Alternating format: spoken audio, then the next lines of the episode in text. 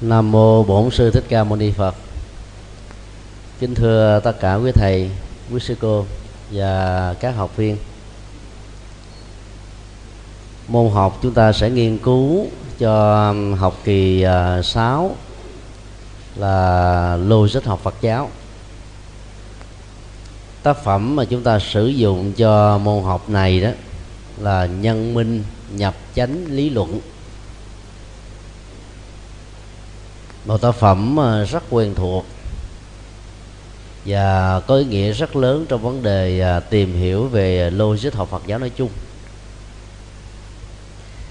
Việc ờ, chọn lựa tác phẩm vừa nêu đó có một ý nghĩa quan trọng ở chỗ là trong số vài chục tác phẩm nghiên cứu chuyên sâu về logic học thì đây là tác phẩm được xem là căn bản nhất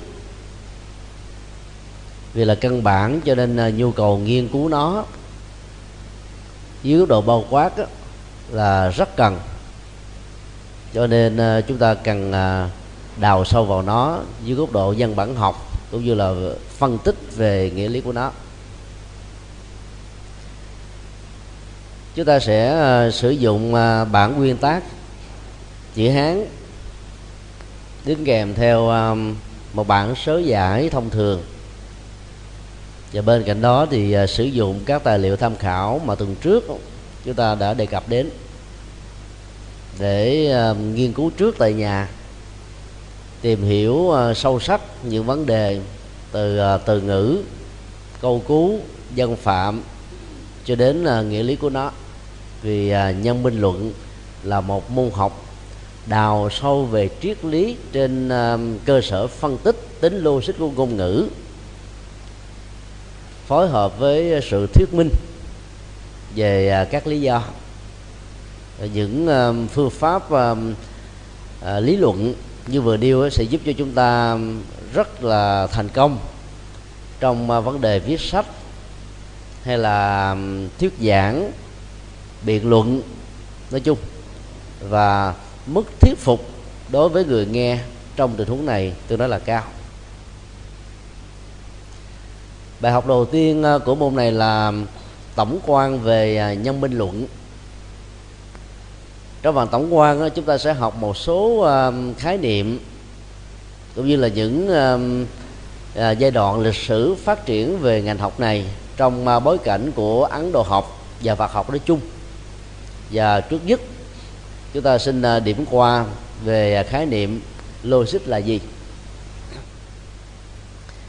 Khái niệm logic mà ta thường sử dụng trong tiếng anh đó, nó lại tương đồng ở trong à, tiếng pháp là logic.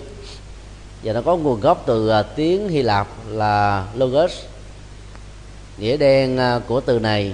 Chỉ đơn giản là những lời nói phán đoán tư tưởng lý tính mang tính cách quy luật. Và về sau này nó được sử dụng như là một cái thuật từ diễn tả cho một ngành học có hệ thống.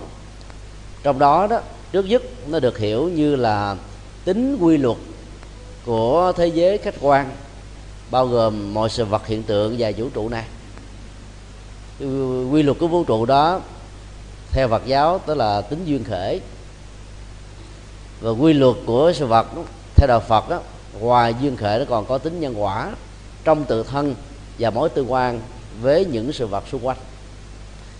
Nhân quả trong tự thân đó đó là cái quy luật chính. Còn nhân quả tương quan đó, tức là tính dư khể đều được diễn ra theo một cơ chế rất là logic. Có trình tự thứ lớp có biện chứng mặc dầu ta phân tích được chúng hay không là tùy theo góc độ tầm nhìn cách lý giải. Còn bản chất vận hành của nó xưa nay như thế là như thế từ ờ, định nghĩa căn bản này, môn logic học được ờ, hiểu như là cái tính quy luật trong tư duy và lý luận của con người. Tư duy ờ, nó thuộc về tư tưởng lý luận liên hệ đến lời nói và chữ viết. Từ tư tưởng thể hiện qua lời nói và chữ viết nó có thể có một sự mạch lạc, cũng có thể có một sự là rối rắm trong trật tự. Và học cái môn logic học là để chúng ta à, hàng hàng gắn lại cái khoảng cách giữa tư duy logic và biểu đạt logic bằng ngôn ngữ hay là bằng chữ viết. Kế đến ngành học này có thể hiểu như là nó là logic của hệ thống tư duy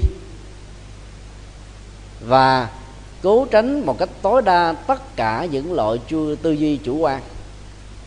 Học logic học là để tạo ra một cái lối nhận thức với những phán đoán, nhận định, đánh giá, mang tính cách rất là khách quan. Mà khách quan là gì? Tức là nó à, diễn ra tương thích với bản chất của thực tại như chúng đang là và cuối cùng logic học được hiểu như là một khoa học nghiên cứu về tư duy, gắn liền với sự tiếp cận chân lý, với à, tính giá trị đúng và sai của nó tư duy mà không phản ứng đúng với thực tại thì giá trị chân lý không có cơ sở để được thiết lập. Và do vậy, các phán đoán dựa trên nền tảng thiếu cơ sở thực tại này được gọi được gọi là không chuẩn, hay nói cách khác là không có giá trị chân lý. Như vậy, ở một cách thức nhất tương đối nào đó thì logic học thừa nhận rằng là tính cách logic của ngôn ngữ được đẳng thức hóa với chân lý thực tại. Trong khi đó đó ngành logic học Phật giáo bước xa hơn một bước, không chỉ đơn thuần dừng lại ở điểm vừa nêu, mà còn chứng minh trong rất nhiều tình huống, tính cách chân lý hoàn toàn không lệ thuộc vào mô tả khách quan. Có những mô tả khách quan đúng với à, hiện thực thì nó là chân lý đã đành. Có những cái mô tả dù là đúng hay không đúng, nó cũng không có liên hệ gì nhiều đến chân lý. Hay nói cách khác là, chân lý được quyền tồn tại, độc lập với các cái lớp vỏ mà chúng ta sử dụng hệ thống mặc định từ văn hóa, triết học, tôn giáo, kinh nghiệm cá nhân để vẽ lên, để tô trát lên, hay là để mặc áo cho thực tại. Mà vốn thực tại vượt lên trên những cái mặc định như thế rất là nhiều. Tìm hiểu về à, logic học Phật giáo, mà bỏ qua về à, việc phân tích ba giai đoạn phát triển của ngành học này ở trong à, Ấn Độ học nói chung và Phật giáo nói riêng. Chắc chắn sẽ khó giúp cho chúng ta có một cái nhìn hệ thống hóa và bao quát về tầm quan trọng của môn học vừa nêu. Giai đoạn đầu tiên của ngành logic học Phật giáo có một cái ờ, bối cảnh trước đó rất là lâu xa, được gọi là bối cảnh ờ, chánh lý học mà tiếng ờ, Sanskrit gọi là Naya. Ngành chánh lý học là một ngành lý luận về logic, có rất là lâu xa, khoảng thế kỷ thứ sáu trước tây lịch. Và thủy tổ của ngành học này là Medatithi Gautama mục đích ờ, của ngành học này là để ờ, thiết lập tất cả các cái loại dân phạm trong ờ, tiếng Sanskrit.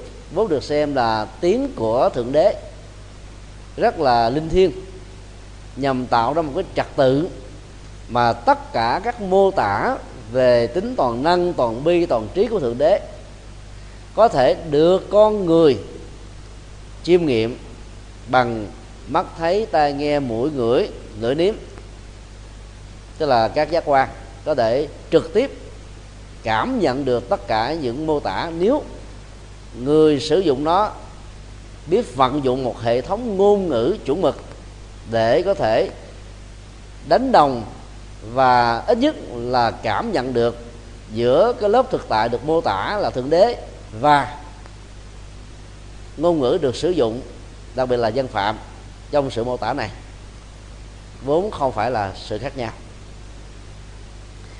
Nền dân văn học Sanskrit của ờ, Banini vào thế kỷ thứ năm trước tây lịch là có một cái tầm ảnh hưởng tương đối là lớn hơn nhiều so với ờ, thủy tổ của ông là Gotama sau đó đó thì ờ, ta thấy ờ, chùa phái Vaisasika vào thế kỷ thứ hai trước tây lịch thì nhằm nhấn mạnh logic học dưới hình thức là hình thức, không đặt nặng về vấn đề về suy luận nhiều, cũng không hề phân định tất cả các cái à, cái hệ giá trị trong à, các biểu thức suy luận đó. Mặc dầu nó chưa có một cái hệ thống chuẩn mực như là lô đế học mà ta học trong đạo Phật, cũng như là các trường phái trước đạo Phật thì trường phái Naya, tức là chánh lý cổ, vẫn được xem là những viên gạch đầu tiên. Mà nếu thiếu nó đó, thì ngành logic học Ấn Độ được xem là khó có thể phát triển đến một đỉnh cao trong thời đại của ngài Trần Na và pháp sức giai đoạn 2 ta tạm gọi là giai đoạn ờ, lôi logic học Phật giáo. Các học giả hiện nay có một bất đồng rất lớn về à, nguồn gốc và niên đại của ngành logic học Phật giáo. Phần lớn các triết gia đều thống nhất với nhau logic học Phật giáo được đánh dấu bằng sự ra đề các tác phẩm của ngài Trần Na và sau đó, hệ thống hóa hơn đến đỉnh cao nhất của ngành học này như là một sức mạnh của ngài pháp sư còn trước đó, chỉ được xem là những lý luận logic được chứa đựng ở trong các kinh điển khác nhau nhưng mà chưa tạo thành một hệ thống như là một môn học mà nó cần phải có. Tuy nhiên, các chuyên gia khác lại bắt đầu và cho rằng đó, nếu nói về bản chất của logic trên nền tảng của một trật tự ngôn ngữ, mô tả về bản chất của thực tại để tìm kiếm được giá trị chân lý như thực tại đang là, thì ngài long thọ Nagarjuna được xem là thủy tổ đầu tiên của ngành logic học Phật giáo. Ngài long thọ thì sống vào thế kỷ thứ hai.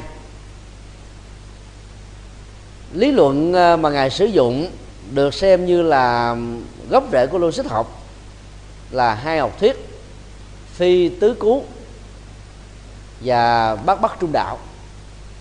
Phi tứ cú là một ờ, loại hình thức ờ, phán đoán nhằm xóa bỏ mọi sự chấp trước về bốn nội dung phán đoán. Phán đoán khẳng định phán đoán phủ định phán đoán tổng hợp giữa khẳng định và phủ định và phán đoán loại trừ chẳng phải khẳng định chẳng phải phủ định. Thì thông thường à, uh, logic học của phương tây hay là của tất cả các cái ngành triết học đó hoặc là khẳng định hoặc là phủ định chỉ hiếm khi nào rơi vào tình huống 3 và tư đó là vừa khẳng định vừa phủ định hay là tổng hợp vừa khẳng định vừa phủ định. Ở đây đó cái ngành logic học mà ngài Long Thọ sử dụng trong à, tác phẩm Trung Quán Luận của ngài là nhằm phá hết tất cả mọi chấp trước về tính khẳng định phủ định thông qua sự mô tả uh, ngôn ngữ về bản chất của thực tại. Bởi vì sự khẳng định có thể dẫn đến khuynh hướng chấp thường đối với mọi sự vật hiện tượng trong khi đó sự phủ định dẫn đến khuynh hướng là chấp đoạn tức là mọi thứ rồi sẽ có kết thúc cuối cùng. Và sự lẫn lộn giữa thường và đoạn dẫn đến tình trạng đó là khi thì thường khi thì đoạn. Hoặc là khi á, thì tổng hợp luôn hai cái này và khi thì phủ định chúng. Nên vượt lên trên à, bốn phán đoán thông thường đó logic học của trung quán luận giúp cho chúng ta có một cái nhìn phá chấp ở bất cứ nơi nào mà nó bị dướng vào dính vào khẳng định thì hãy sử dụng hệ thống phủ định để loại bỏ nó.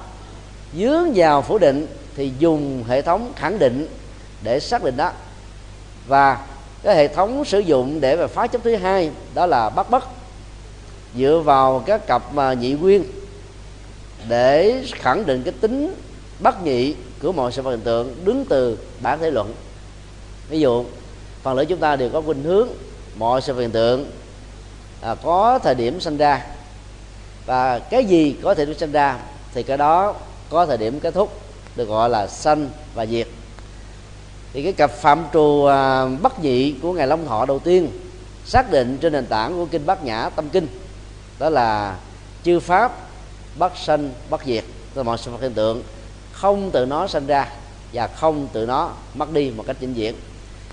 Vật uh, lý học và khoa học ngày nay thêm một cái vế rất cần thiết đó là chuyển từ dạng này sang dạng khác. Trong ngôn ngữ của bác nhà tâm kinh á, mặc dầu không dùng cái từ tương đương à, như là cách thức à, khoa học hiện đại mô tả cái từ cái, cái vế à, thứ hai đó đó là bắt tăng bắt giảm. Nó có thể được hiểu theo một nghĩa rất là tương thích.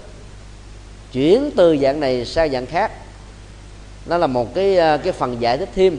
Trong cái đó khi ta nhìn thấy được từ bản thể sự vật không có tăng giảm thì xin lỗi vật ờ, bản thể sự vật không có sanh diệt thì không thể nào có tình trạng tăng thường hằng mà giảm vĩnh hằng. Sanh á, thì được xem như là tăng thêm diệt á, được xem á, là giảm đi. Còn khi thấy được cái tính gọi là tuần hoàn hay là bảo hòa thay hình đổi dạng để trở thành một cái gì mới thì ta thấy là sự tăng và giảm chỉ là biểu hiện tạm thời trên một cái ờ, đường xuyên của không gian và thời gian nhất định. Còn về bản chất đó, thì chúng không hề có tăng và có giảm. Ví dụ hiện tượng lỡ và bồi. Lỡ ở một khu vực này là đồng nghĩa phù sa ở chỗ đó được trôi trải đến một nơi khác và tạo thành cái bồi đắp và lâu dài sẽ trở thành như là cái cồn hay là cái đảo vân vân. Như vậy tăng và giảm chỉ được xác định trên cái mấu chốt của thực tại ở trong một khung thời gian và không gian nhất định. Còn nó được xem là không hề có tăng có giảm có thêm có bớt mất đi.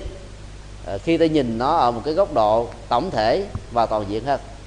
Thì nhìn chung bắt bắt à, được ngài long thọ sử dụng ở trong à, Chung quán luận là một sự triển khai rộng hơn của ba cặp à, bất dị trong bát nhã tâm kinh đó là bất bất sanh bất diệt bất tăng bất giảm và bất cấu bất định thì hai cái à, à, nền tảng à, lý luận như vừa nêu được xem là cơ sở của logic học Phật giáo.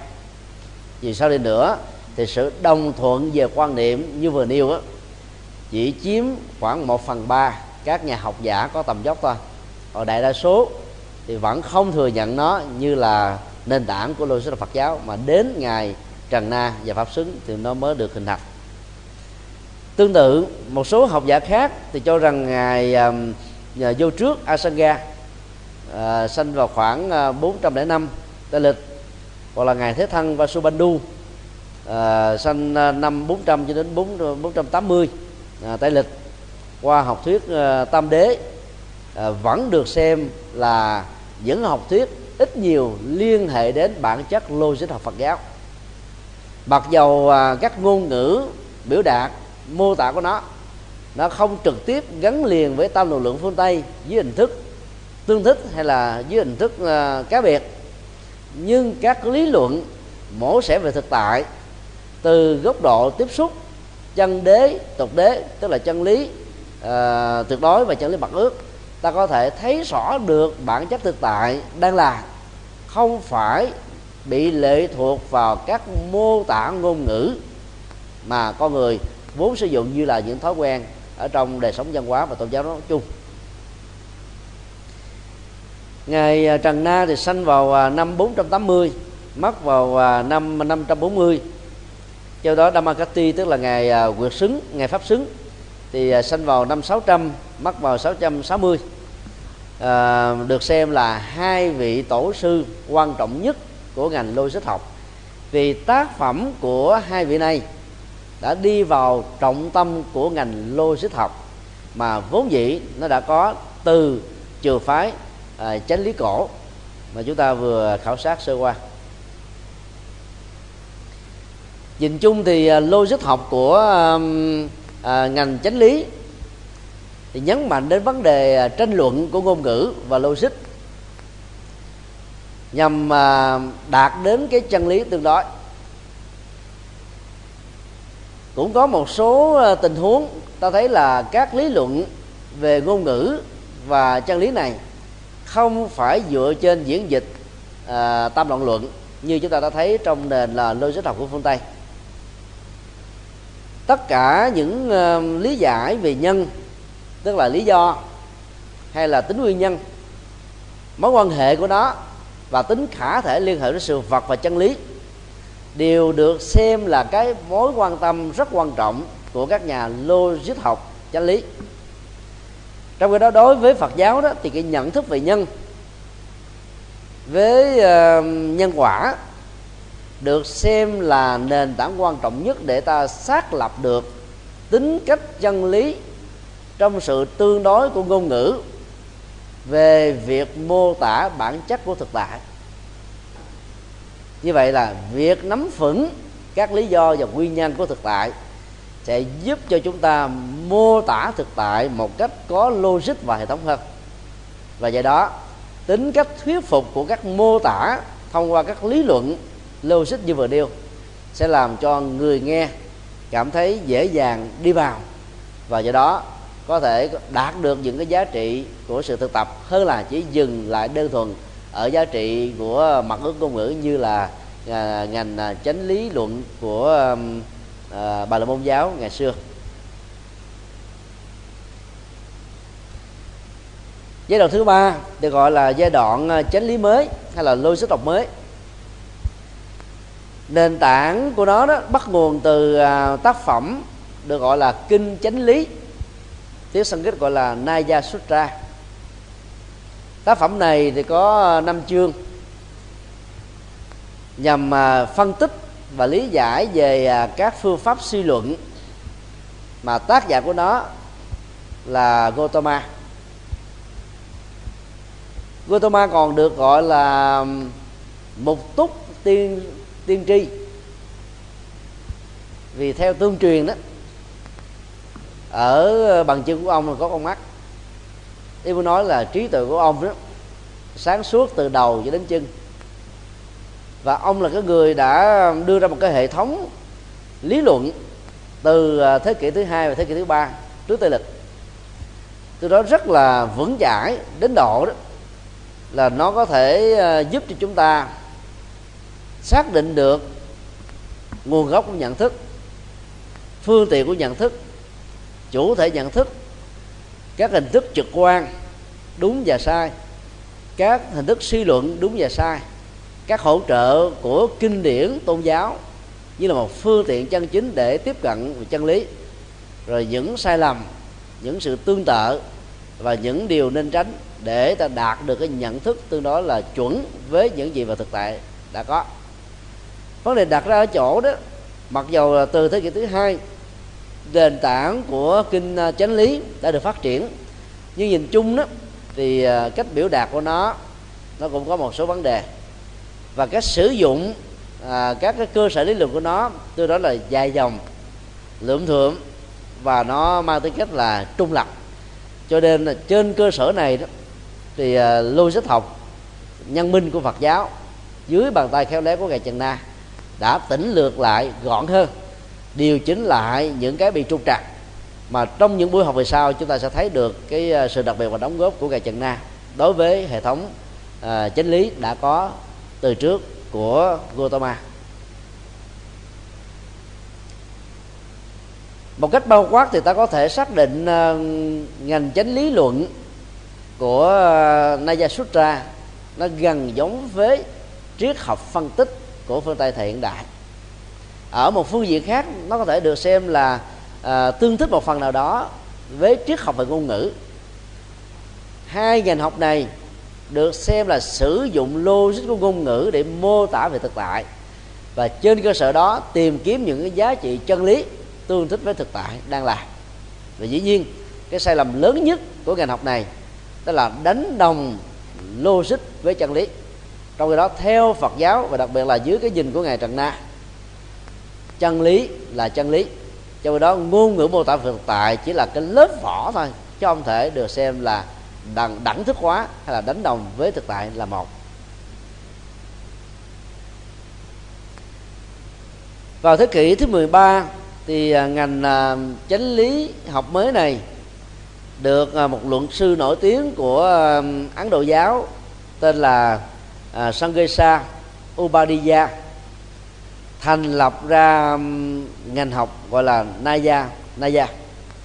Thì hậu chánh lý luận này nó có một cái cơ sở lý luận vững chãi hơn vì họ đã rút được rất nhiều bài học thất bại kể từ khi cái tác phẩm của ngài Trần Na ra đời. Các cái tranh luận về logic học và chân lý vào thời đại của ngài Trần Na và những thời đại sau đó đã làm cho ngành chánh lý học cổ của Ấn Độ giáo đã bước đến một cái bước từ đó là hoàn chỉnh hơn. Nếu không có tắt những tác phẩm của Phật giáo về lĩnh vực này, thì ngành chánh lý học của Ấn Độ sẽ không có ờ, được cái sức thuyết phục như ngày nay nó đã có. Ngoài ra, những ảnh hưởng của các triết gia và Vasapati Misra vào à, năm 900 đến 990 cũng như là Udayana cuối thế kỷ thứ 10 vốn được xem là những tác phẩm rất nền tảng. À, theo đó à, nhà tư tưởng à, Ganesha đã sử dụng để hoàn thiện hệ thống à, chánh lý của Ấn Độ giáo nói chung. Thì nhìn chung là trong ba giai đoạn như vừa nêu đó thì giai đoạn Phật giáo được đặt chính giữa vì lý do rất là tế nhị. Thứ nhất là các triết gia Phật giáo vẫn chưa thống nhất cái nguồn gốc ra đề của ờ, chánh lý luận của Phật giáo là thời điểm của ngài Trần Na hay là của ngài Long Thọ. Nếu dựa vào ngài Long Thọ thì nó có trước cái ờ, chánh lý luận mới. Nếu dựa vào ngài Trần Na thì nó vừa có đồng thời, có một số thì có sau, có một số lại có trước.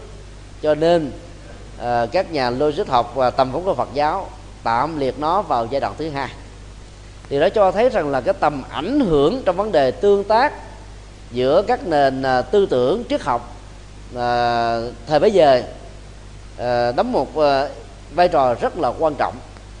Và nếu không có những tác phẩm về à, logic học Phật giáo ra đời đó thì có lẽ là giới triết học của Ấn Độ thời đó sẽ có cảm giác là nhàm chán các tác phẩm và tư tưởng Phật học.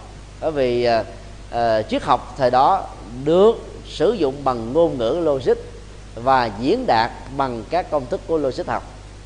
Thì từ cái bài học kinh nghiệm này, cứ mỗi một cái triều đại, một giai đoạn lịch sử trôi qua đó, ta nên tìm những cái ngành học mới mà nó có một cái chỗ đứng rất là vững ở trong bất cả lịch sử bấy giờ và sử dụng nó như là một công cụ để phục vụ cho việc mô tả và lý giải Phật học. Thì đảm bảo rằng là cái sự thưởng ờ, hưởng ứng và tiếp nhận nó sẽ tương đối là dễ dàng hơn. Ngày nay đó thì chúng ta thấy là các ngành học, trong các trường đại học nó đã lên đến gần 300 ngành học rồi. Và rất tiếc là cho đến bây giờ đó, các cái việc mà nghiên cứu Phật học dưới góc độ của các ngành học hiện đại nó mới chỉ nằm khoảng trong vòng ba bốn chục ngành học trở lại mà thôi. Còn à, hai trăm mấy chục ngành học trở lại thì hầu như là giới tu sĩ cũng như là các cư sĩ Phật giáo vẫn chưa có các chuyên gia trong lĩnh vực chuyên môn để nối kết kiến thức và phương pháp luận trong ngành học đó với kiến thức và phương pháp luận của Phật học để giúp cho các giáo sư, các sinh viên và những người liên hệ nối kết với ngành học này có thể hiểu ở một phương diện nhất định nào đó về Phật học. Cho đó cái đóng góp của ngài Trần Nam Pháp Sư cho lĩnh vực này nó rất là lớn đến độ nếu ta mở tất cả các cái um, tạp chí về triết học trên thế giới bằng tiếng Anh và những ngôn ngữ quan trọng thì ngài Trần Na và Pháp Xứng gần như là chiếm trên 60% cho đến là mới đến ngày uh, Long Thọ. Còn uh, nghiên cứu về triết học của Đức Phật đó ở dưới góc độ xã hội và chính trị thì nhiều nhưng mà dưới góc độ của triết học ngôn ngữ và logic học thì hầu như là rất ít nếu không nói là không đáng kể như vậy, cứ mỗi một giai đoạn trôi qua đó, những ngành học chủ đạo cần phải được vận dụng trong vấn đề so sánh đối chiếu với tư tưởng của Phật giáo. Vấn đề đặt ra là ở chỗ là không nên so sánh theo kiểu hạ thấp đạo Phật để cho người học trong lĩnh vực này dễ dàng hiểu được Đức Phật. Ta cứ nghiên cứu và so sánh một cách rất là khách quan. Cái nào ngang bằng thì ta nói ngang bằng cái nào đó kém hơn ta phải thừa nhận là kém hơn. Cái nào có những cái hay mà ta cần phải học thì phải ta phải thừa nhận đó.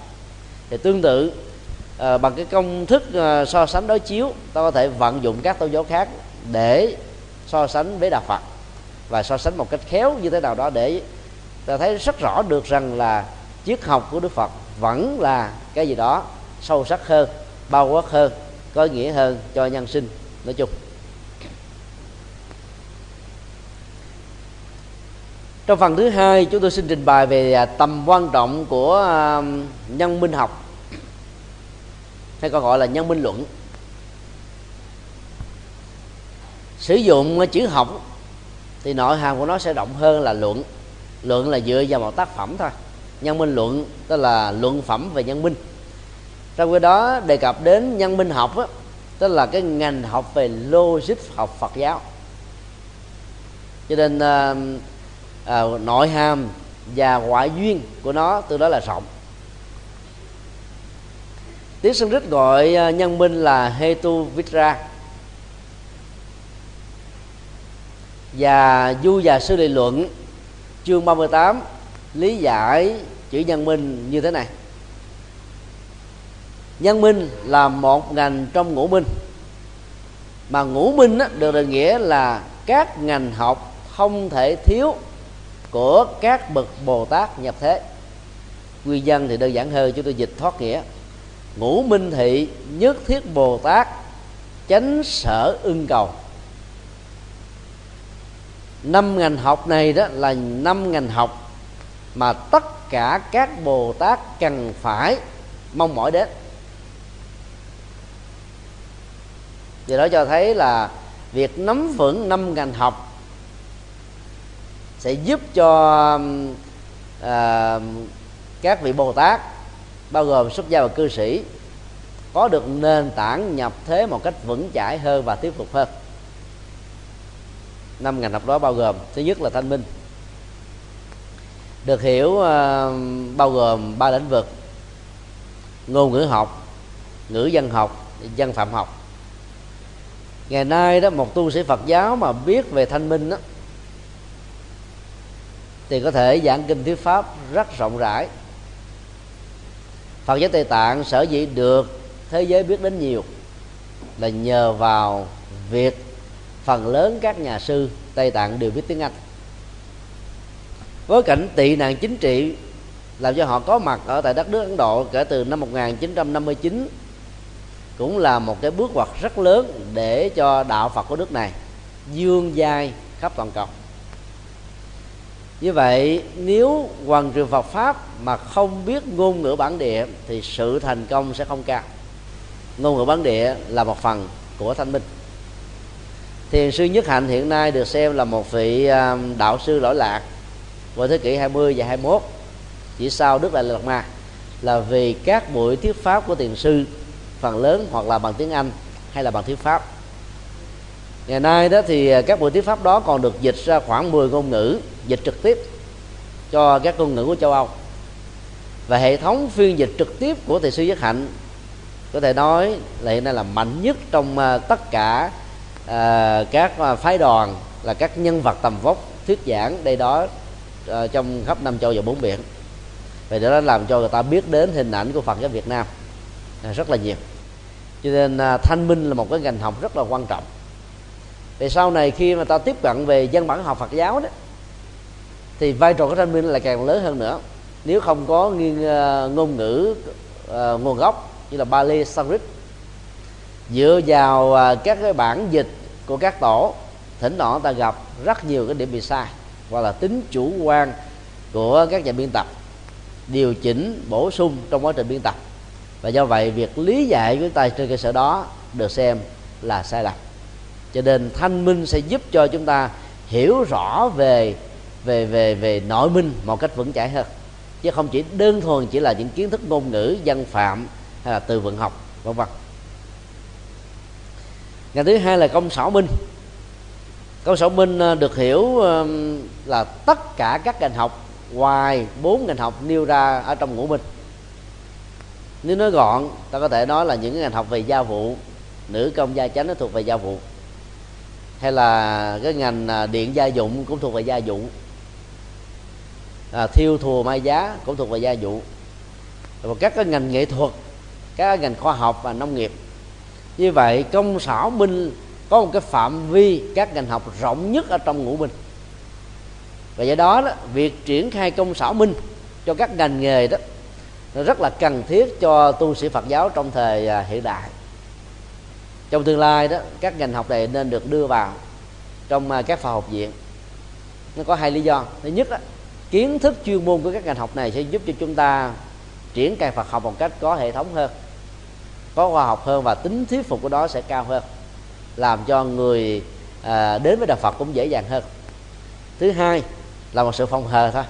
Dĩ nhiên là nó không đến nổi như cái từ phòng hờ chúng tôi sử dụng. Giả sử sau này cái duyên làm tu sĩ không còn nữa với vị trở về với đời sống tại gia. Thì cái ngành công xảo minh làm cho quý vị thành công cũng không thua kém gì bất cứ một nhân vật lỗi lạc nào trong xã hội và cộng đồng nói chung. Và điều này nó sẽ đánh bạc đi cái quan niệm rất sai lầm của dân gian, rằng là ai tu sĩ mà tu không trọn vẹn đề tu của mình, khi ra đời đó thì sẽ bị nghiệp đè.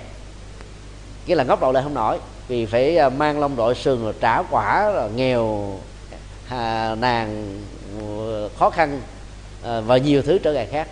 Đó là một cái ngộ nhận rất là đáng tiếc. Đi tu á, rõ ràng là ta có phước báo. Bên cạnh đó nó còn có đời sống đạo đức tâm linh nó vững. Khi mình không tu nữa thì cái này nó nó không giúp cho chúng ta trở thành thánh nhưng nó không thể làm cho chúng ta trở thành là những cái kẻ tội đồ được ít ra là khi trở thành là người tại gia với tư cách làm cha làm mẹ hoặc là làm vợ làm chồng ta là một người rất là gương mẫu chuẩn mực hơn bên cạnh những cái thành công mà chúng ta có ờ, ngoài xã hội. Cho nên ờ, có được công sở minh thì tu cũng tốt mà không tu cũng tốt cho xã hội. Không có gì trở ngại cả. Và khi ra đề đó người tu sĩ sẽ không có bất kỳ một mặc cảm nào đối với à, à, là bên su gia của mình đối với bên họ tộc của mình. Chứ tôi quan điểm, chuyện tu là chuyện ờ, cứ xem ờ, thoải mái chút xíu. Tu được thì tốt, không tu được thì không sao. Đừng quá quan trọng về nó. Vấn đề ở chỗ là đừng bao giờ để cho chất xám của người tu bị mất đi sau khi họ trở thành một người tại gia. Ta sử dụng cái công xảo minh này để làm các cái việc lệ lạc cho thai nhân và xã hội. Thái lan đó, là có một cái tầm nhìn rất là sâu sắc về vấn đề công xảo minh này phần lớn có thể nói là bảy, tám mươi phần trăm các tu sĩ Phật giáo khi mà có được cái tấm bằng cao là liền trở thành là người tại gia là trở về thế gian. Và lúc đó họ có một cái vai trò rất là xứng đáng trong các trường đại học, trong ờ, chính phủ, trong các lĩnh vực và ngành nghề. Đâu có ai khinh thường họ đâu. Cho nên chắc xám được đào tạo bao nhiêu năm trong chùa nó không bị uổng ích đi. Và trong khi đó đó phần lớn các nhà tri thức của Phật giáo khi ra đời đó, thì có mặc cảm rằng mình là kẻ thất bại. Hay dùng một cái từ nặng nề hơn là phá trai phạm giới, làm cho họ có một cái gì đó không đủ bản lĩnh để nhìn lại những người phật tử của mình, những người đồng tu của mình. Và kết quả là họ phải đi tìm lấy những cái ngành nghề mới mà không hề gắn liền với cái thời gian mà họ có mặt trong chùa đã được đào tạo, với những ngành nghề thế này thế kia. Cho nên công sở mình rất là cần thiết để phong hờ tình huống. Nếu tôi không được ta vẫn thành công như thường. Nói như thế không phải là suối mình ra đời nha. Ngành thứ ba là y phương minh bao gồm mà y học y dược y tá. Nói chung là tất cả những gì nó thuộc về ngành y. Ở trong phật giáo á, thì hình ảnh của đức phật dược sư tức là phật à, phật thầy thuốc được hiểu theo hai nghĩa. Thứ nhất là trị bệnh vật lý, và thứ hai là trị bệnh à, tâm lý, tức là những nỗi đau của tham sân si, phiền não âm tính nói chung. Thì ưu phương minh à, ta cũng nên được hiểu rộng theo hai nghĩa như vừa nêu. Bởi vì nếu tu sĩ mà dành trọn cả cuộc đời của mình cho vấn đề à, điều trị bệnh lý không đó thì nó uổng lắm. Công việc đó các bác sĩ, các dược sĩ các lương nghi cũng có thể làm được cho nên à, cái công việc của các tu sĩ Phật giáo, ngoài cái việc mà điều trị bệnh cho bệnh nhân, ta cần phải có cái năng lực điều trị bệnh tâm linh. Là bởi vì tâm mà hết bệnh thì thân bị bệnh sẽ được giảm thiểu khá nhiều. Và ngay cả trong những tình huống bệnh nan y, đối diện với cái chết, nhờ làm chủ được tâm, ta làm chủ được dòng cảm xúc, không còn nổi sợ hãi về cái chết nữa, thì lúc đó tuổi thọ sẽ diễn ra dài hơn và cái đau vật lý không khống chế tâm lý chúng ta được. Cho nên, bất cứ ai làm bác sĩ hay là lương y, mà nếu gốc gác của họ là phật tử hay là tu sĩ phật giáo, thì đừng nên quên cái nhiệm vụ thứ hai, phải là thầy thuốc tâm linh cho các bệnh nhân của mình. Tâm linh là phần chính, còn trị bệnh vật lý là cái phần phụ thôi. Phối hợp hai phần này lại thì sự thành công trong vấn đề truyền bá sẽ rất là cao thứ tư là nội minh. Tức là việc nắm vững Phật pháp căn bản của các trường phái Phật giáo. Bây giờ gọn lại, gồm có ba thừa. Đó là đại thừa, Phật giáo nguyên thủy và kim cang thừa. Hiểu ờ, ba trường phái này bằng ngôn ngữ mới để tránh những cái mâu thuẫn không cần có. Đó là Phật giáo Bắc truyền, Phật giáo Nam truyền và Phật giáo Mật tông. Mật tông là một chi nhánh của Phật giáo Đại thừa tức là một hình thái của Phật giáo phát triển. Nhưng bây giờ trên thế giới có khuynh hướng là tách lập trường phái này ra mặc dầu à, ba tạng kinh điển của họ. Có thể nói là 90% là giống với Phật giáo Đại thừa. Chỉ có khác đó là họ là bản uh, tiếng Tây Tạng còn chúng ta là dựa vào uh, bản Hán cổ vì phần lớn các bản Sanskrit đã bị mất gốc. 10% khác biệt còn lại, đó là các thằng chú. Mà ngay cả trong bản dịch chữ hán vẫn còn giữ, vẫn còn giữ. Nhưng thế giới lại ít biết đến, là bởi vì mật tông trong các trường phái của đại thừa là không phát triển như là của phật giáo tây tạng. Cho nên người ta có cảm giác ngộ nhận rằng mật tông là khác hoàn toàn với phật giáo đại thừa. Nếu chúng ta làm một cái so sánh về à, à, hệ thống kinh điển ở trong ba ba tạng nhất là ấn bản đại chánh tăng tu đại tạng kinh thì ta thấy gần như là 95% là đồng nhất với nhau.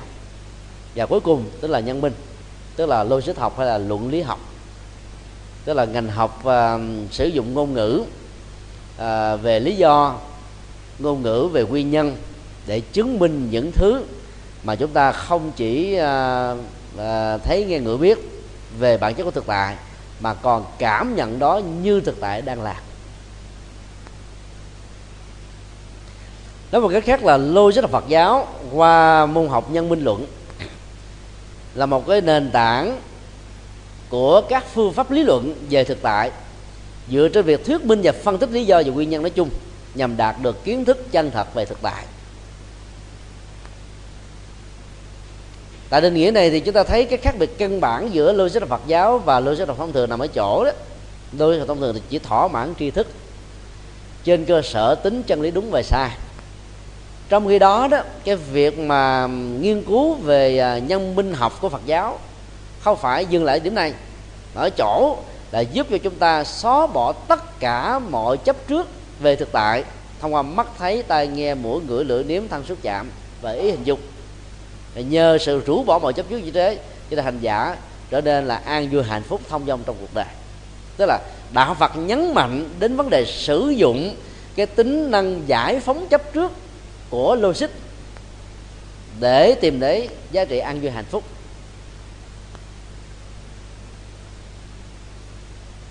Và nhân minh luận mà chúng ta học đó, đó là nhân minh nhập với lý luận. Tiếng Sanskrit gọi là Naya. Ravasa Satra. Tác giả của tác phẩm này là Bồ Tát à, Thương à, Yết La Chủ Samkara Swamin, đệ tử của ngài Trần Na, sống vào khoảng thế kỷ thứ sáu.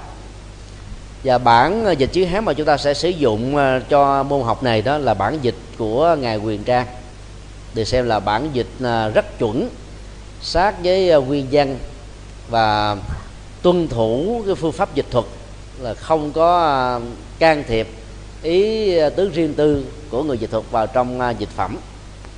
Cho nên bản dịch này được xem là bản bản chúng ta sử dụng. Còn các bản dịch khác chỉ là bản tham khảo thôi. Nếu ai có khả năng đọc chữ hán thì có thể sử dụng các bản dịch này. Mục đích của nhân minh học là nhằm giúp cho chúng ta thiết lập ra nền tảng của các cái à, phán đoán chân lý được gọi là chân năng lập. Các phán đoán chân lý này phải à, đúng với thực tại chứ không nên là sai. Và khi mà cái phán đoán chân lý được thực hiện bằng trực quan sinh động và và và trí tuệ vô chấp đó, thì lúc đó đó hành giả sẽ có được cái khả năng là phá tất cả mọi chấp trước của cảm xúc thái độ và nhận thức sai bao gồm mê tín dị đoan tà kiến biên kiến kiến thủ chiến cánh thụ cái đó ngôn ngữ học của văn bên gọi là chân năng phá. À, học về nhân minh luận ta phải để ý từ những cái khái niệm đặc biệt là các tính từ. Chữ chân chữ tợ chữ năng chữ sở. Bởi vì à, có những cái tâm chỉ những pháp môn những học thuyết về phương diện ờ, lý luận logic rất là hay nhưng mà khi áp dụng thực tế là nó rất quất thậm chí là nó phản tác dụng. Cái đó nó gọi là tợ năng lập. Tưởng là chân lý, nhưng chỉ là chỉ là giống giống, hao hao, mường tượng như là chân lý, trên thực tế không phải là chân lý. Và điều này đó, nếu ta áp dụng cái câu nói của một triết gia phương tây đó, thì ý nghĩa nó rất là sâu sắc. Nửa ổ bánh mì có thể làm cho chúng ta đỡ đói, đỡ sót ruột, đỡ cồn ruột, mà chân lý nửa về không xài được đúng thì phải đúng một trăm phần trăm chứ không thể nói là hơi đúng đúng. Hơi đúng đúng được xem là sai. Trong dân lý chỉ có đúng và sai chứ không có đúng ít đúng nhiều. Đúng hơi hơi hay, hay là hơi tròn tròn hơi vuông vuông không có chữ đó. Nó phải một trăm phần trăm thì mới được gọi là chân lý còn ngoài một trăm phần trăm vẫn được xem là sai. Như vậy những cái mường tượng như là tương tự được gọi là tự à, năng lập. Trong khi đó cái chân nhân lập mới được xem là chuẩn xác. Mà chân nhân lập đó nếu nói theo triết học và nguyên thủy của Phật giáo nó phải thích hợp với duyên khể thích hợp với tứ diệu đế vô thường vô ngã tức là những cái thước đo về bản chất của thực tại đang là. Mọi nhận định đánh giá phán đoán mà tách rời khỏi các nguyên lý như vừa nêu được xem là tợ năng lập. Tợ năng lập á, thì nó chỉ có giá trị là tợ năng phá nó tưởng là nó có giá trị thật, trên thực tế nó chỉ là cái giá trị ảo thôi. Tưởng là nó phá chấp thật, trên thực tế là nó làm cho người ta bị chấp nhất nhiều hơn. Có rất nhiều học thuyết đó. lúc người ta đề sướng tôi nghe rất là hấp dẫn. Bỏ nhà, bỏ cửa, bỏ cha, bỏ mẹ, bỏ người yêu, bỏ người thân để đi theo lý tưởng đó. Đi theo thời gian rồi chán, bởi vì nó không đưa ta đi tới đâu hết á. Và rất nhiều người đã không mạnh dạng thừa nhận cái sai lầm đó là tợ năng phá. Tưởng nó có khả năng phá chấp, nhưng trên thực tế nó phá hoại nhiều hơn là phá chấp.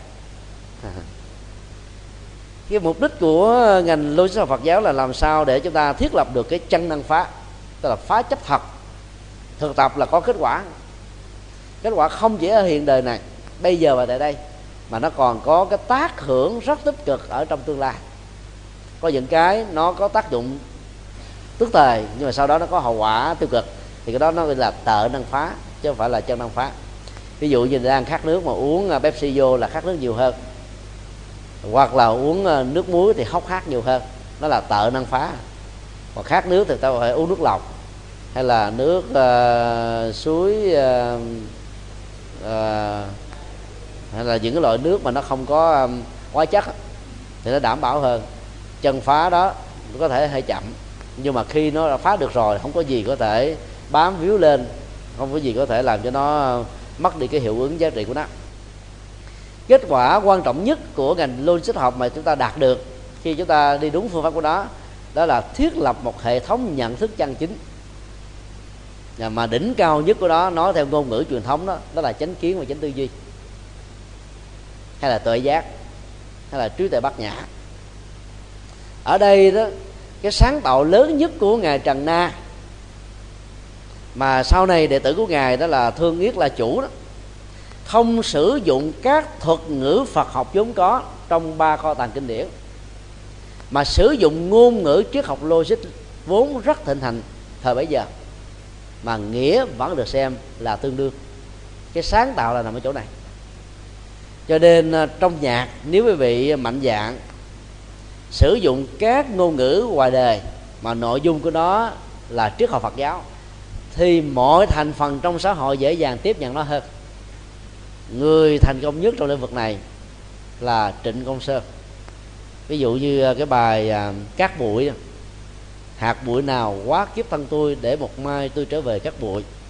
Không hề có ngôn ngữ vô thường, không hề sử dụng các thuật ngữ vô ngã, mà ta vẫn thấy được cái mong manh của vô ngã vô thường, chống dánh tạm bợ, vân vân không hề sử dụng các hình ảnh mà đức phật đã sử dụng như là quán nước như là điện chớp à, bánh bóng bọt rơi hay là làn khói là sương mai gió thoảng mây bay. Mà ý nghĩa vô thường vô ngã của nó vẫn chứa đựng đầy dẫy ở trong một cái bài chỉ có ờ, khoảng à, 3 phút rưỡi của bài ca thôi. Cái là cái cái sáng tạo của một nghệ sĩ. À, áp dụng cùng công thức của ngài trần na vào trong các lĩnh vực ngành nghề thì khi mà đi giảng kinh thuyết pháp, tùy theo đối tượng mà ta sử dụng ngôn ngữ. Thì đối với phật tử thì mình sử dụng ngôn ngữ phật học, thì họ cảm thấy áp phê hơn. Nhưng đối với các sinh viên, các à, giáo sư đại học, giới trẻ vân vân, ta sử dụng ngôn ngữ đề thường thì thấy hấp dẫn hơn. Miễn là hệ thống ngôn ngữ đó được nạp vào bằng một cái nội dung mà tính giá trị của đó là tương đương với các thuật ngữ Phật học mà chúng ta thường sử dụng. Cái đó là cái à, mục đích và cũng là cái tầm quan trọng mà chúng ta cần phải tham khảo để đạt được. Tam đoạn luận à, của ngài à, Trần Na. Có một cái tham khảo hay nói là cải chính từ à, ngũ đoạn luận của phái chánh lý, tức là Naya Sutra tác giả của Naya Sutra như khi nói, chúng tôi đã nói khi nãy, đó là Gotama được gọi là túc một tiên nhân. Vào thế kỷ thứ hai tác phẩm này à, đã trình bày chúng ta rất nhiều cái uh, vấn đề à, trọng tâm của logic học. Mà ở một phương diện khác ta có thể tiếp cận nó dưới góc độ là nhận thức luận. Trong học kỳ này thì quý vị cũng cùng học song song cái môn nhận thức luận Phật giáo do sư giác duyên hướng dẫn. Chúng ta sẽ thấy học những vấn đề như là phương tiện nhận thức đối tượng nhận thức rồi mục đích nhận thức rồi à, các lý luận, rồi à, sự chắc chắn, rồi à, các cơ sở kinh điển, vân vân. Thì như vậy nói một cách khác là nếu đứng từ góc độ logic thì nhận thức luận được gọi là logic học, hay là chánh lý luận, hay là nhân minh luận. Còn đứng từ góc độ của kiến thức thì logic học được gọi là nhận thức học hay là nhận thức luận hai ngành học này đó đứng từ hai góc độ khác nhau cái nội dung cũng uh, xoay quanh các vấn đề mà chúng ta cùng quan tâm thôi. Cho nên um, uh, trong học kỳ này quý vị được học cả hai môn là để chúng ta có cái nhìn bao quát hơn. Và cũng từ cái nhìn đó đó một vấn đề ta có thể tiếp cận từ nhiều góc độ khác nhau và áp dụng nhiều phương thức khác nhau. Để lý giải nó. Thì đó Phật pháp nó sẽ trở nên rất là rộng rãi logic học à, còn có thể được gọi là chánh lý học. Tức là một cái à, phương thức lý luận à, phù hợp với à, chân lý phù hợp với thực tại. Hoặc nó còn được gọi là taka vidya tức là khoa học lý luận hay là khoa học tranh luận. Hoặc nó còn được gọi là Vada Vidya tức là khoa thảo luận học. À, dù là dùng à, à, ngôn ngữ nào đi nữa thì ta thấy cái mấu chốt của cái ngành học à, chánh lý giúp cho chúng ta tìm ra được giá trị chân lý gần nhất với bản chất của thực tại đang là. Ngũ đơn luận tức là năm phán đoán của logic học chánh lý bao gồm thứ nhất là tôn Sanskrit gọi là Pratya Pratinya Tôn á, là một cái phán đoán cần được chứng minh. Nói à, theo à, logic phương Tây đó là đại tiền đề. Cái mà chúng ta đang hướng về Như là chân lý tiền định. Nếu ta chỉ đưa ra cái chân lý tiền định không đó, Thì nó trở thành là tôn giáo. Thì tôn giáo nêu chân lý tiền tiền định, bắt buộc chúng ta phải chấp nhận chứ không hề có bất kỳ một lý giải logic nào. Do đó, tính thuyết phục của chân lý tôn giáo không cao và nếu chúng ta mạnh dạn đặt vấn đề các chân lý tôn giáo thì phần lớn nó đều có đáp án là sai. Tức là không phù hợp với khoa học hiện đại. Nên uh, điều quan trọng nhất là lập tôn. Ví dụ ta có ờ, một cái phán đoán ngọn đồi đang bị cháy hay là ngọn đồi bốc cháy chẳng hạn. Đó là một cái điều mà chúng ta cần phải chứng minh. Bây giờ là mình nhìn thấy như thế nhưng mà chứng minh như thế nào? Về về thời, thời đó ta chưa có máy chụp hình, chưa có camera, chưa có những cái phương pháp để ta chụp lại thực tại như bây giờ chúng ta đang có. Cho nên cách thức tốt nhất là ta phải chứng minh nó. Thì cái chứng minh quan trọng nhất là đưa ra các cái lý do, các bằng chứng, cái đó được gọi là nhân. Sân rít gọi là tu. Nhân là một cái phán đoán về sự thuyết minh, nói rõ về nguồn gốc nó rõ về nguyên cớ, nó rõ về các cái tính điều kiện mà theo đó nếu không có là cái chân lý đó không được thành tựu. Và nếu có thì chân lý đó được thừa nhận một cách là xác lập hơn và không có thể có cái gì có thể hủy hoại được nó. Ví dụ, trong tình huống này, thì ta đưa ra lý luận là vì có khói bốc lên ở ngọn đồi. Đó là một sự hỗ trợ từ đó là rất là vững chãi mệnh đề thứ ba là dụ, tức là phán đoán về tính quy luật tổng quát với một cái ví dụ cụ thể nào đó, mà thường đó là đồng dụ hay là dụ đối lập, để thông qua đó người ta dễ dàng chấp nhận nó hơn, thay vì là phủ định nó.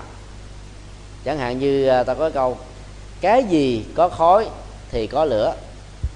Rõ ràng à, khói và lửa là một cặp bài trùng. Cái gì có hình thì cái đó có bóng, chẳng hạn. Cái gì có âm thanh, cái đó tạo ra tiếng vang. Cái gì có ban ngày, cái đó tạo có ban đêm. Cái gì có ánh sáng, cái đó có bóng tối. Như vậy cái cặp bài trùng của cái tính nhân quả kéo theo thường được sử dụng như là một ví dụ rất là vững chãi. Mà khi ta đưa ra được các bằng chứng như thế thì không ai có thể chối bỏ được nó. Và cái điều đó được xem là sự thành công trong vấn đề ví dụ phán đoán thứ tư được gọi là luận Sanskrit, gọi là Upanaya. Luận được xem là sự ứng dụng quy luật và một tình huống cụ thể cần phân tích. Ai sử dụng được cái tính quy luật vào tình huống ờ, cụ thể này càng nhiều, tính thuyết phục ở trong cơ sở lý luận và phán đoán sẽ càng cao. Ví dụ, trong ờ, tình huống có lửa thì ta có thể nêu ra câu phán đoán như sau. Ngọn đồi cũng như thế. Cũng như thế là sao? Giống như điều một, hai, ba vừa nêu hay cụ thể. Là giống như điều ba, tức là dụ. Cái gì có khói thì có lửa.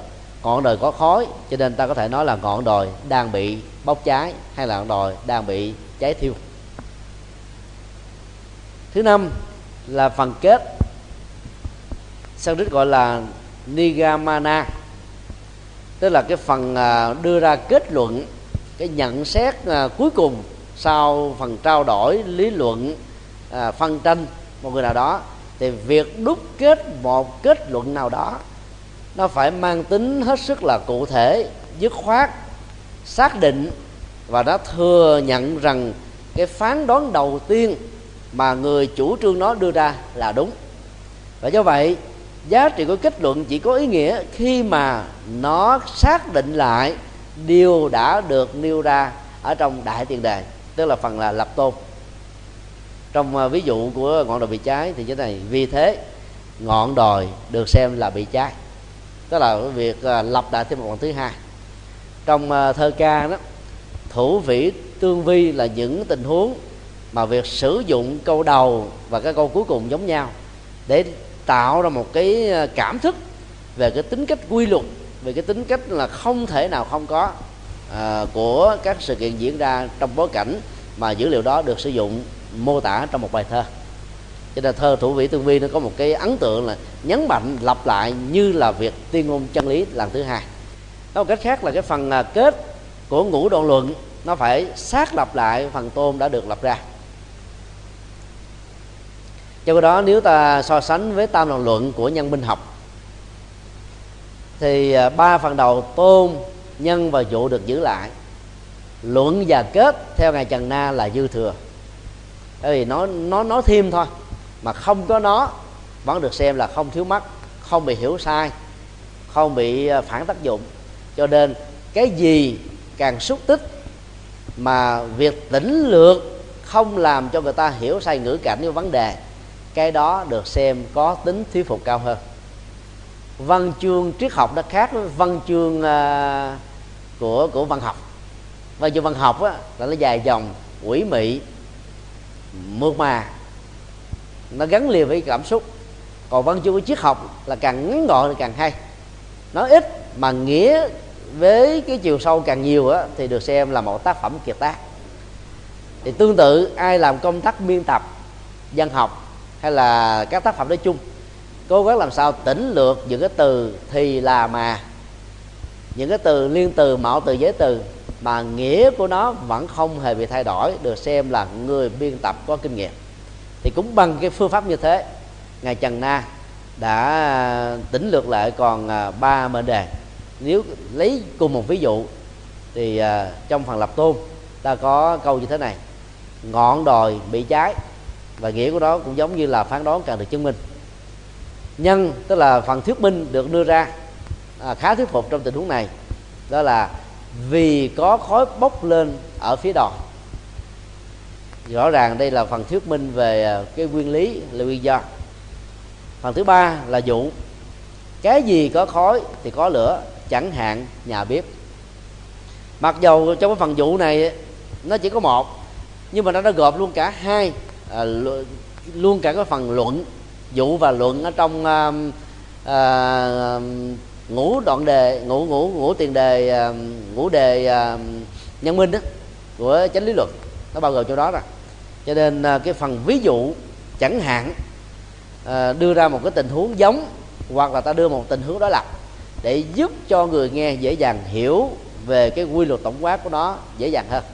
Thì điều đó được xem như là một chân lý, vì cái mô tả này nó hoàn toàn đúng với à, thực tại đang là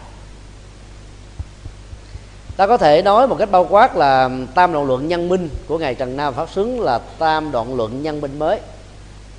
Và chánh lý luận của à, trường phái chánh lý được gọi là nhân minh cũ.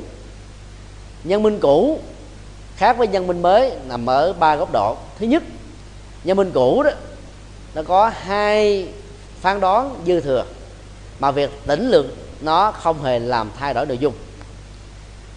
Sự khác biệt thứ hai là trong nhân minh cũ đó nhấn mạnh quá nhiều đến cái tính logic mô tả của ngôn ngữ. Trong khi đó nhân minh mới đó nhấn mạnh đến chỗ thuyết minh lý do. Thì lý do là cái quan trọng nhất. Cái ngành à, à, luật học ngày nay đó là nhấn mạnh trên à, trên phần nhân minh thôi. Thì chứng minh một cách trực tiếp hay là chứng minh một cách gián tiếp, chứng minh một cách phản biện cũng đều để cho người ta thấy rằng cái sự kiện trong tình huống của à, bản án đó là đúng hay là sai, chứ không có một sự lựa chọn thứ ba vừa đúng vừa sai. Điều thứ ba là giá trị à, chân minh à, nhân minh cũ đó, là chỉ để cho chúng ta thỏa mãn kiến thức, giống như là nền logic học của phương tây, nhất là logic học hình thức. Trong cái đó, nhân minh của ờ, ngài trần nam pháp xứng là nằm ở chỗ là phá chấp. Là đó là ba điểm khác nhau căn bản mà ta cần phải nắm để thấy rất rõ là việc khẳng định giá trị trong các phán đoán ngôn ngữ của nhân minh tam luận luận là để chúng ta tiếp cận được chân lý mà đỉnh cao nhất của nó là sự phá chấp. Cho nên ta có thể nói trần na là nhà cải cách nhân minh luận của cái ngành logic học ấn độ nói chung.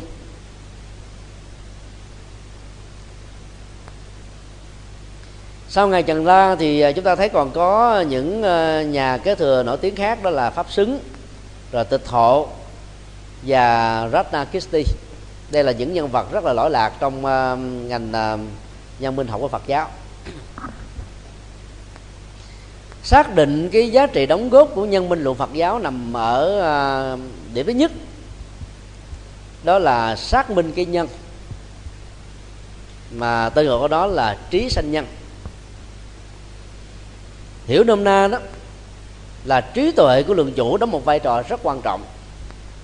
Lượng chủ đây được hiểu chung là tất cả ai à, à, bắt đầu à, thể hiện các phán đoán trong ngôn ngữ mỗi một người phán đoán như thế được gọi là là lượng chủ hết.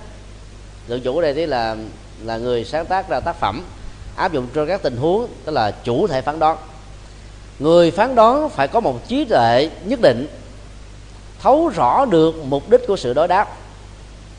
Và do vậy, nhờ cái trí tuệ này dẫn đến tình trạng thuyết minh một vấn đề nào đó được chúng ta chủ trương ừ, rõ ràng hơn, thuyết phục hơn đây là yêu cầu không thể thiếu.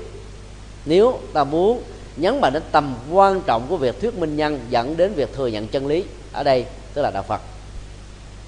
Nói cái khác là à, à, chủ thể nhận thức và phán đoán không thể không có kiến thức về nội binh cũng không thể không có kiến thức về các ngành học thế gian như là bốn ngành học còn lại trong à, năm ngành khoa học như vừa điêu cái nãy càng có kiến thức vững chãi về năm ngành khoa học vừa nêu chừng nào, thì kiến thức đó sẽ giúp cho chúng ta thuyết phục được và lý giải được các nguyên nhân, các lý do một cách vững chãi hơn. Thứ hai là nghĩa sinh nhân. Là người chủ trương hay là người phán đoán cần phải hiểu rõ được nghĩa lý của từng tình huống trong các phán đoán của mình để giúp việc thiết lập các lý do một cách có thuyết phục hơn.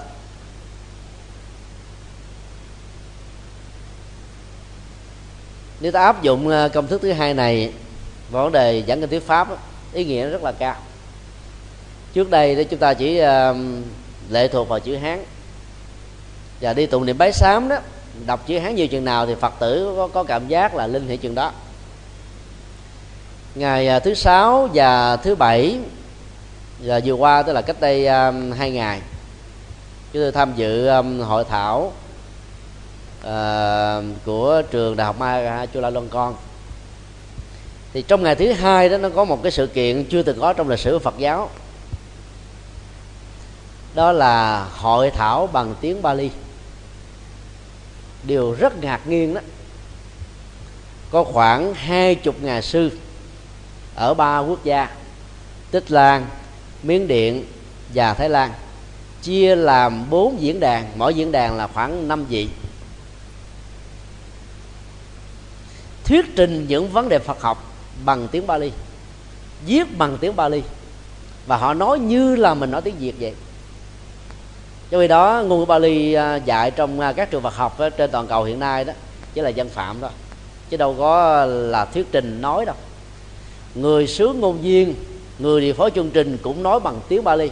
Tất cả ờ, những người tham dự còn lại đó là nghe phần dịch thông qua à, máy dịch bằng lỗ tai.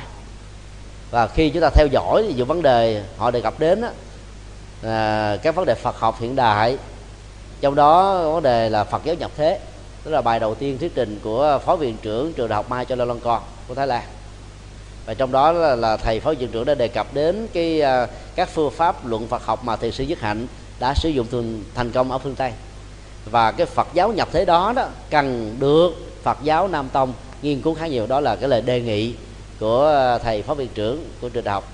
Và bài viết bằng tiếng Bali lý luận bằng Bali hết rất là sâu sắc. Rồi những uh, vấn đề uh, đề cập khác liên hệ đến uh, logic học uh, triết học về ngôn ngữ những vấn đề về uh, hôn nhân xã hội gia đình. Rất là đa dạng và phong phú. Thì đó cho thấy rằng là nếu ta hiểu rõ được nghĩa lý của các thuật ngữ Phật học thì việc sắp xếp nó theo một cái cấu trúc của dân phạm ngôn ngữ không còn là vấn đề khó khăn nữa. Và người ta sẽ nghe một cách rất là dễ dàng. Cuối cái phần thuyết trình vào lúc uh, gần 9 giờ tối thì thượng tọa chứng minh đã nêu ra à, những cái điều rất là khôi hài bằng cái kinh nghiệm của bản thân ông. Ông nói thế này yêu cầu tôi chia sẻ một vấn đề Phật học bằng tiếng Bali bằng à, phương thức nói đó. Có lẽ là tôi sợ là trốn mất nhưng nếu yêu cầu tôi tụng bài kinh bằng tiếng Bali suốt 3 tiếng đồng hồ đối với tôi nó dễ giống như ăn cơm bữa là cho ta cười lên. Và sau đó thì thầy à, lý luận như thế này phần lớn chúng ta chỉ học bằng cách là thuộc lòng cho nên không sử dụng nó như là hệ thống dân phạm không sử dụng nó như hệ thống của ngôn ngữ. Và do vậy nghĩa lý ta không nắm vững lắm. Và à, thượng tọa đã thách tố rằng là không có mấy ai trong chúng ta đã hiểu rõ hết các bản kinh mà chúng ta đọc bằng tiếng Bali hàng ngày. Trong khi đó ba chục diễn giả phần lớn là các nhà sư. Tuổi của họ chỉ mới có 25 cho đến là 32 tuổi thôi đó là những hiện tượng à, là thiên tài đặc biệt. Và một điều đáng ngạc nhiên hơn nữa trong số gần ba chục à, diễn giả đó có hai diễn giả cư sĩ. Tuổi một người là chỉ có à, 28 đang học và à, à, phó tiến sĩ. Mà anh ta nói tiếng Bali giỏi nhất ở trong tất cả ba chục diễn giả đó. Anh ta thuyết trình không hề đọc đọc, đọc, đọc cầm bài anh ta nói bằng miệng thôi. Và rất nhiều học giả và tiếng Bali không ai tìm ra một cái lỗi dân phạm trong lúc anh ta lý luận. Đúc kết cái bài thuyết trình của bằng tiếng Bali phân tích nó phản biện nó của bằng tiếng Bali. Thậm chí nó còn hấp dẫn hơn là các diễn giả phản biện bằng tiếng Anh nữa. Đó là một hiện tượng rất là đặc biệt. Anh ta là người tích lạc và một giáo sư um, uh, của một trường đại học khác người cư sĩ của Thái Lan vị này trước đây cũng là một tu sĩ Phật giáo cho nên ờ, việc thuyết trình bằng à, à, tiếng Bali hết sức là ấn tượng. Dù sao thì thì ông cũng đã 50 tuổi hoài rồi. Còn à, diễn giả trẻ nhất chỉ có hai mươi mấy tuổi mà lại là cái người giỏi nhất ấn tượng nhất trong à, cái buổi thuyết trình vừa nêu. Nói một cách khác là nếu chúng ta chỉ chú trọng việc tụng kinh mà không nhấn mạnh đến nghĩa sanh nhân tức là thuyết minh các vấn đề để thuyết phục người khác bằng cách là nói rõ nghĩa lý của nó đó thì không có lý do gì để ta có thể thuyết phục người khác theo theo đạo của chúng ta hay là theo những cái chân lý mà chúng ta à, đề cập đến. Hiện tại chúng ta đến tụng bài kinh a di đà. Và dân gian còn nói câu xú dục nữa tụng thuộc kinh a di đà ăn tới già không hết. Chứ phải mà nói được cái câu là hiểu được kinh a di đà ăn tới già không hết thì nó đúng quá quá trời phải đất thôi. Nên là thuộc kinh thôi thuộc đâu có hiểu gì đâu hiểu kinh thì mới giảng được, mới phân tích được, mới giúp cho hương linh được siêu. Và những người ờ, thân bằng quyến thuộc không phải khổ đau trước cái hiện tượng sanh ly tứ biệt của người thân, người thương của mình. Cho nên nghĩa sinh nhân trong vai trò này ờ, hết sức là quan trọng. Và cuối cùng là ngôn sinh nhân.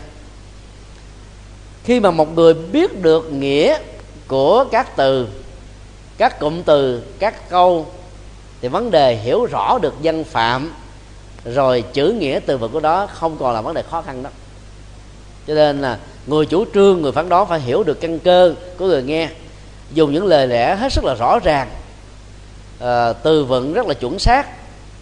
Nói từ nào là người ta hiểu chuẩn xác từ đó chứ không thể nói những cái từ mà ta hiểu theo hai nghĩa ba nghĩa tư. Thì lúc đó đó ý tưởng của người lập luận sẽ được người nghe chấp nhận một cách rất là dễ dàng trong ba vấn đề này thì chúng ta thấy là cái trí sanh nhân đó, nó hợp với cái gì? Đó là trí tuệ bát nhã. Nghĩa sanh nhân á và ngôn sinh nhân á nó lại tương đồng với dân tự bát nhã. Và cả ba thứ đều đóng vai trò ngang nhau. Có trí sanh nhân thì ta sẽ phát sinh ra nghĩa sanh nhân và ngôn sanh nhân trong lý luận trong nhận thức trong biện luận nói chung. Và khi ta có được cái nghĩa sinh nhân và ngộ sinh nhân thì trước sau gì ta cũng đạt được cái phần trí sinh nhân. Vì tiếp cận được lời Phật dạy một cách rõ ràng hiểu từng câu từng chữ từng lời từng ý áp dụng một cách chuẩn xác trí tuệ sẽ được phát sinh như là một cái uh, tiến trình tự nhiên của nhân quả. Cho nên ba phương diện này hỗ trợ và kéo theo nhau. Cho nên không thể thiếu bất cứ một yếu tố nào.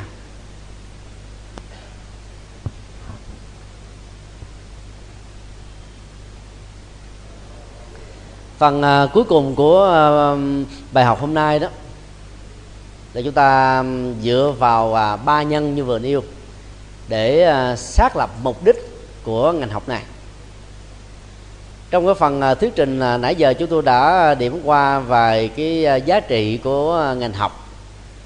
Tuy nhiên nếu dựa vào cái tác phẩm mà chúng ta học đó thì uh, tính mục đích của đó được thể hiện qua bốn câu chữ hán như sau này. Câu thứ hai nó bị lỗi. Năng lọc giữ năng phá cập tợ, duy ngộ tha. Hiện lượng, giữ tỷ lượng cập tợ, duy tự ngộ. Đây là bốn câu à, rất là khó hiểu nghĩa, tại vì dịch rất là sát với à, nguyên văn của tiếng Sanskrit. Việc à, chấm phết câu đó cũng phải giúp cho chúng ta hiểu rõ được nghĩa lý của nó hơn. Sau chữ cặp tợ á chúng ta phép. Cặp tợ câu thứ hai và cặp tợ câu thứ tư cũng vậy. Vì à, giữ theo nguyên văn của chữ hán, chúng tôi để là không có. Thì trong học á, quý vị nên à, phép để dễ hiểu nghĩa hơn. Chúng tôi xin dịch à, nghĩa thành lục bát như thế này. Hơi thoáng chút xíu. Giác ngộ người là trọng tâm. Lập tâm rồi, phá chấp tông nằm lòng. Giống tông không phải chánh tông. Giống phá chấp là chưa thông pháp màu đó là hai hai câu đầu. Hai câu sau, chúng tôi dịch cũng thành là bốn ờ, bốn câu. Từ đó là dài, nhưng mà nó dễ hiểu hơn. Giác ngộ mình mới cao sâu, trực quan so sánh trước sau hiện tiền. Tự trực quan hẳn sai liền tự suy luận sẽ không nên lý gì. Mặc dù nói ờ, hơi dài, nhưng mà nghĩa rất là sát. Tôi trở lại. Năng lập tức là cái lập tâm á năng phá tức là phá chấp. Và cái mục đích của nó là gì? Duy ngộ tha. Chỉ có um, việc làm cho người khác được giác ngộ là mối quan tâm quan trọng nhất của cái ngành nhân minh luận hay là nhân minh học. Do đó các cái nền triết học về logic không phải nằm chỗ này chỉ xác định cái tính chân lý trên mô tả ngôn ngữ đúng và sai là hết rồi. Còn đây là ngộ tha tức là làm cho người khác được giác ngọt như vậy à, câu này được chấm lại như sau. Năng lập giữ năng phá cặp tợ chấm di ngộ tha. Chủ ngữ ở đây nó được tính lược nên à, khó hiểu. Mục đích chính của cái việc mà xác lập ra cái ngành nhân minh luận là thiết lập được chân lý tức là năng lực. Và chân lý này phải có một cái mục đích rõ ràng đó là tạo ra sự phá chấp tức là năng phá. Còn cái cặp tợ tức là nó giống với lại cái chân lý trong uh, việc ờ, uh, thành lập công chữ của chúng ta được xem là sai. Hoặc là nó giống với cái tợ năng ờ, với, với cái năng phá mà trên thực tế nó không có phá chấp thật thì cái đó không phải là mục đích uh, cuối cùng. Ờ, trên cơ sở đó thì hai cái phần dịch này chúng ta thấy đảo ngược lại chút xíu cho ta dễ hiểu. Giác ngộ người là trọng tâm lập tông rồi phá chấp tông nằm lòng. Lập tông á, là cái nền tảng nhưng mà khi mà hành giả đạt được cái chánh tông rồi đó thì chúng ta không nên bám chấp vào nó vì bất cứ một sự chấp trước nào giàu vào chánh tông cũng đều là những hệ lụy. Cũng giống như à, vác chiếc thuyền ở trên vai đội chiếc thuyền trên đầu đó là sự chấp vào chánh tông mà vốn dĩ không nên như thế vì chức năng của chiếc thuyền là đưa người à, từ bờ khổ đau qua bên bờ được hạnh phúc.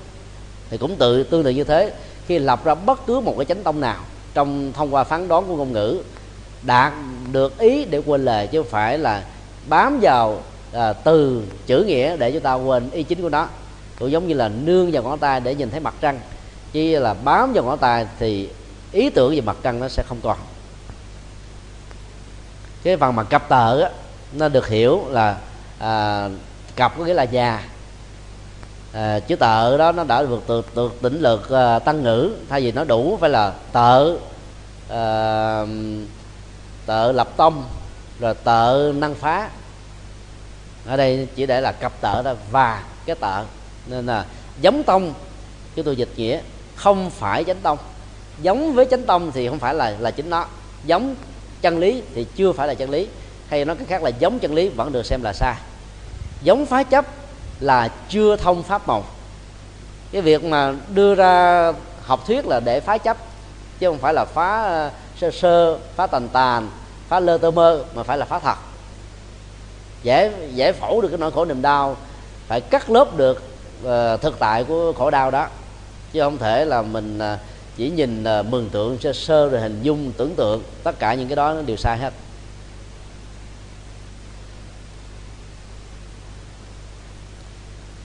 Hiện lượng được dịch nghĩa ở trong uh, thuật ngữ hiện nay đó là trực quan. Tỷ lượng đó là suy luận. Cho nên về sau hai cái niệm này chúng ta nên hiểu như thế. Cặp tợ đó nếu có đủ và tợ hiện lượng tợ tỷ lượng. Tợ hiện lượng là trực quan sai tợ tỷ lượng là suy luận lầm. Mục đích xác lậm cái hiện lượng và tỷ lượng chân chính trong tự thân của chủ thể nhận thức và phán đoán là để giúp cho chúng ta đạt được sự tự ngộ. Tự ngộ là cho chính mình ngộ tha là độ sinh. Cho nên uh, chúng tôi đảo ngữ lại và dịch như thế này. Giác ngộ mình mới cao sâu chữ mới cao sâu là thêm vô thôi để cho nó ăn vần. Trực quan so sánh trước sau hiện tiền tức là đúng với thực tại đang là. Tự trực quan hẳn sai liền. Nào gọi là giống với cái trực quan có nghĩa là chưa phải là thực tại tức là sai. Tự suy luận sẽ không nên lý gì. À, suy luận mà suy luận hơi giống giống suy luận hơi hơi phải phải thì được xem là suy luận sai. Cho nên nó không tạo ra một cái lý lý luận gì hết nó không ra một chân lý gì cả. Ý là thế.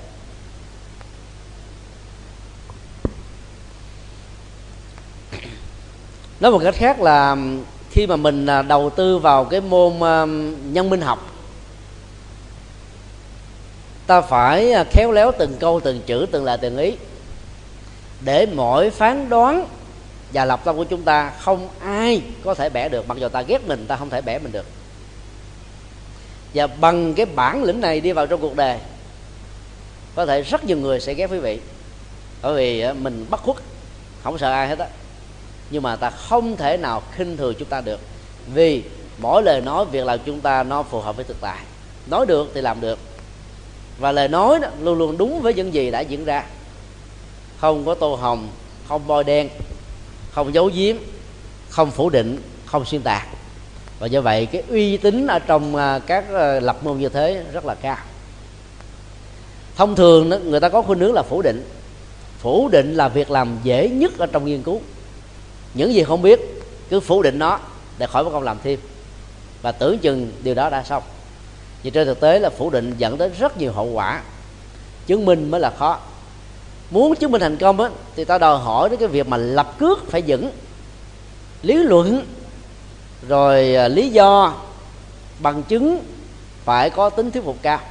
Còn bằng không có được những các yếu tố như vừa nêu á, thì càng nói càng lỗi càng nói càng mất uy tín càng biện hộ thì càng sai lầm.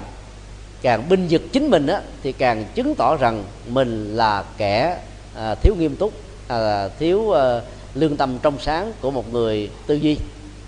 Do đó à, à, phải thấy rất rõ các ngôn ngữ chỉ là phương tiện thôi. Chứ còn nếu mình xem ngôn ngữ là cứu cánh trong tự thân của nó đó thì ta rơi vào cái tợ năng phá. Tức là phá chấp tạm thời phá chấp tàn tàn thôi chứ không phải là phá chấp uh, ờ, rốt ráo việc phá chấp theo phật giáo đó, nó đòi hỏi như thế này. Mỗi phương tiện được dựng lên, chỉ đóng vai trò là một chức năng, một công cụ. Khi công cụ đó đã được sử dụng xong rồi, thì ta phải giải thể nó, thì không không còn cái gì để dướng vào giống như tình trạng xây dựng một căn nhà ba tầng, thì các dàn giá là công cụ, nó là phương tiện, tức là là chân năng lập. Và khi đạt được cái căn nhà rồi, muốn sử dụng căn nhà đó cho nhiều mục đích sinh hoạt khác nhau thì ta phải phá cái dàn giá đó đi. Còn ai tiếc nuối dàn giá là chân năng lập này thì người đó sẽ không có thể ra vào thoải mái tính thẩm mỹ tính chức năng và các cái sử dụng khác nó sẽ bị uh, dướng kẹt ở trong cái dàn giá được chúng ta thiết lập. Ai hiểu được như thế thì được gọi là à, chân năng phá còn mà không thì rơi vào là tợ năng khóa tức là chỉ phá chấp ở mức độ thông thường không vượt qua và làm được như thế thì nhận thức hiện lượng và tỷ lượng tức là nhận thức trực quan và suy luận bao giờ cũng đúng. Phần lớn đó chúng ta có những cái trực quan sai lầm. Và khi suy luận đó mà nếu không dựa trên à, nhân quả tới vừa đế vô thường vô ngã hay là các dữ liệu của hiện thực đó nó cũng dẫn đến sự sai lầm. Cho nên dân gian đó, thường khi chúng ta câu là thấy vậy mà không phải vậy. Để à, tránh cái hiện tượng à, sai lầm về trực quan và có những cái chúng ta không thấy. Nghe vậy mà không phải vậy để tránh sai lầm về những cái suy luận. Suy luận á, nó thường là à, đặt cho một cái đối tượng một sự vật một hiện tượng nó không có trước mặt chúng ta. Chúng ta phải dựa vào cái điều kiện a b c d để đánh giá một cái vắng mặt hay một cái ở ngoài chúng ta. Và cái cơ hội đánh giá đó có thể dẫn đến hai tình huống hoặc là đúng hoặc là sai công việc học về nhân minh luận á, là làm sao loại trừ cái sai ở mức độ tối đa. Đến chỗ là không còn bất cứ một cái gì là sai với thực tại nữa. Chỉ chưa lại những cái đúng thôi. Và người như thế được xem là hoàn thiện được tránh trí tuệ hay là tránh tri kiến. Cái đó là tuệ giác tức là trí tuệ bất giả. Làm được như thế thì à, giá trị của việc học đó sẽ đạt được ở mức độ cao nhất của đó thì đó là cái phần à, bao quát cho bài học đầu tiên của môn học này bây giờ à, có ai có thắc mắc gì không? Nếu không thắc mắc gì hết thì à, chúng tôi sẽ để lại cái bài này ở trong máy đó. Quý vị có thể à, có thể chép ra để đọc thêm. Ngoài ra thì thêm một bài này nữa, nó dưới hình thức là dân xuôi.